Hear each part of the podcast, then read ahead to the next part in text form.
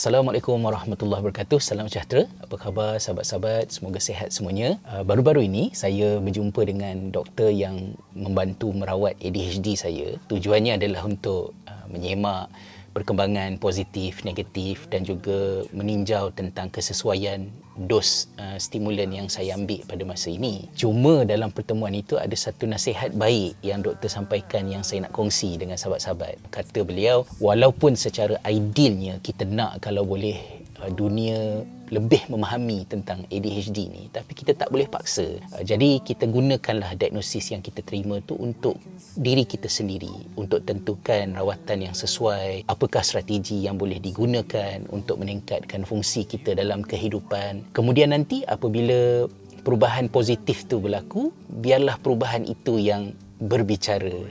Mudah-mudahan uh, ianya akan lebih dihargai oleh mereka yang ada di sekeliling kita. Uh, sebabnya ADHD ni sama juga macam isu-isu yang lain di dalam psikiatri, ia tidak berada di dalam domain knowledge even di kalangan doktor-doktor sendiri kecuali mereka secara spesifik membacanya, mengkajinya dan mengemaskini berdasarkan kepada kajian-kajian terkini. So kita kena hargai bahawa ia bukan satu benda yang uh, mudah untuk masyarakat faham. Berbeza dengan beberapa spektrum autism contohnya yang mungkin lebih nyata pada pandangan kasar manusia. Uh, apa-apa pun kita teruskan uh, berfikiran positif advokasi perkongsian terus dilakukan saya juga perlahan-lahan setakat apa yang saya tahu saya kongsi dan perkongsian saya bukan perkongsian pakar. Perkongsian saya adalah reflection saya terhadap apa yang saya faham dan selalunya saya akan sertakan rujukan.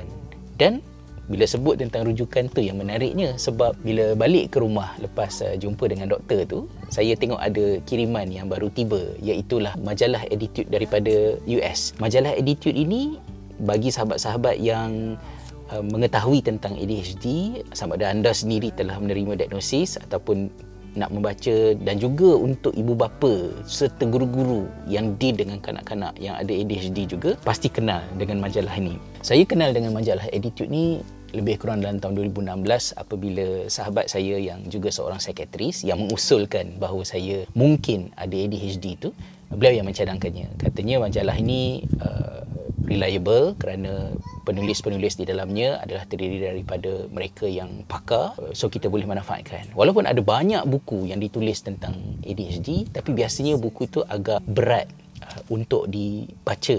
Jadi majalah ini lebih memudahkan untuk kita meninjau kajian-kajian terkini, maklumat-maklumat yang coverage dia merangkumi semua. Kanak-kanak, orang dewasa, lelaki, perempuan dan juga isu-isu yang terutamanya berkaitan dengan learning disabilities. Dan bila saya telah menerima diagnosis uh, secara official tentang ADHD ini dan memulakan rawatan, uh, saya ingin menghargai usaha yang dilakukan oleh majalah Attitude ini antaranya adalah dengan melanggan. Jadi saya langgan dua sekali, soft copy dan juga hard copy.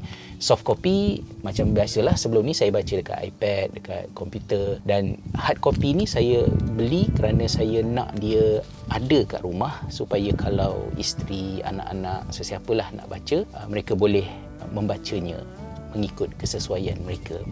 Jadi saya pun suka jugalah nak menggalakkan sahabat-sahabat yang ingin educate diri masing-masing tentang ADHD sama ada untuk keperluan diri sendiri ataupun untuk support pasangan terutamanya anak-anak gunakanlah uh, majalah attitude ini untuk meningkatkan pengetahuan kita. Kerana kalau kita sebut kata knowledge is power inilah antara contoh yang paling konkret untuk menunjukkan bahawa knowledge is power.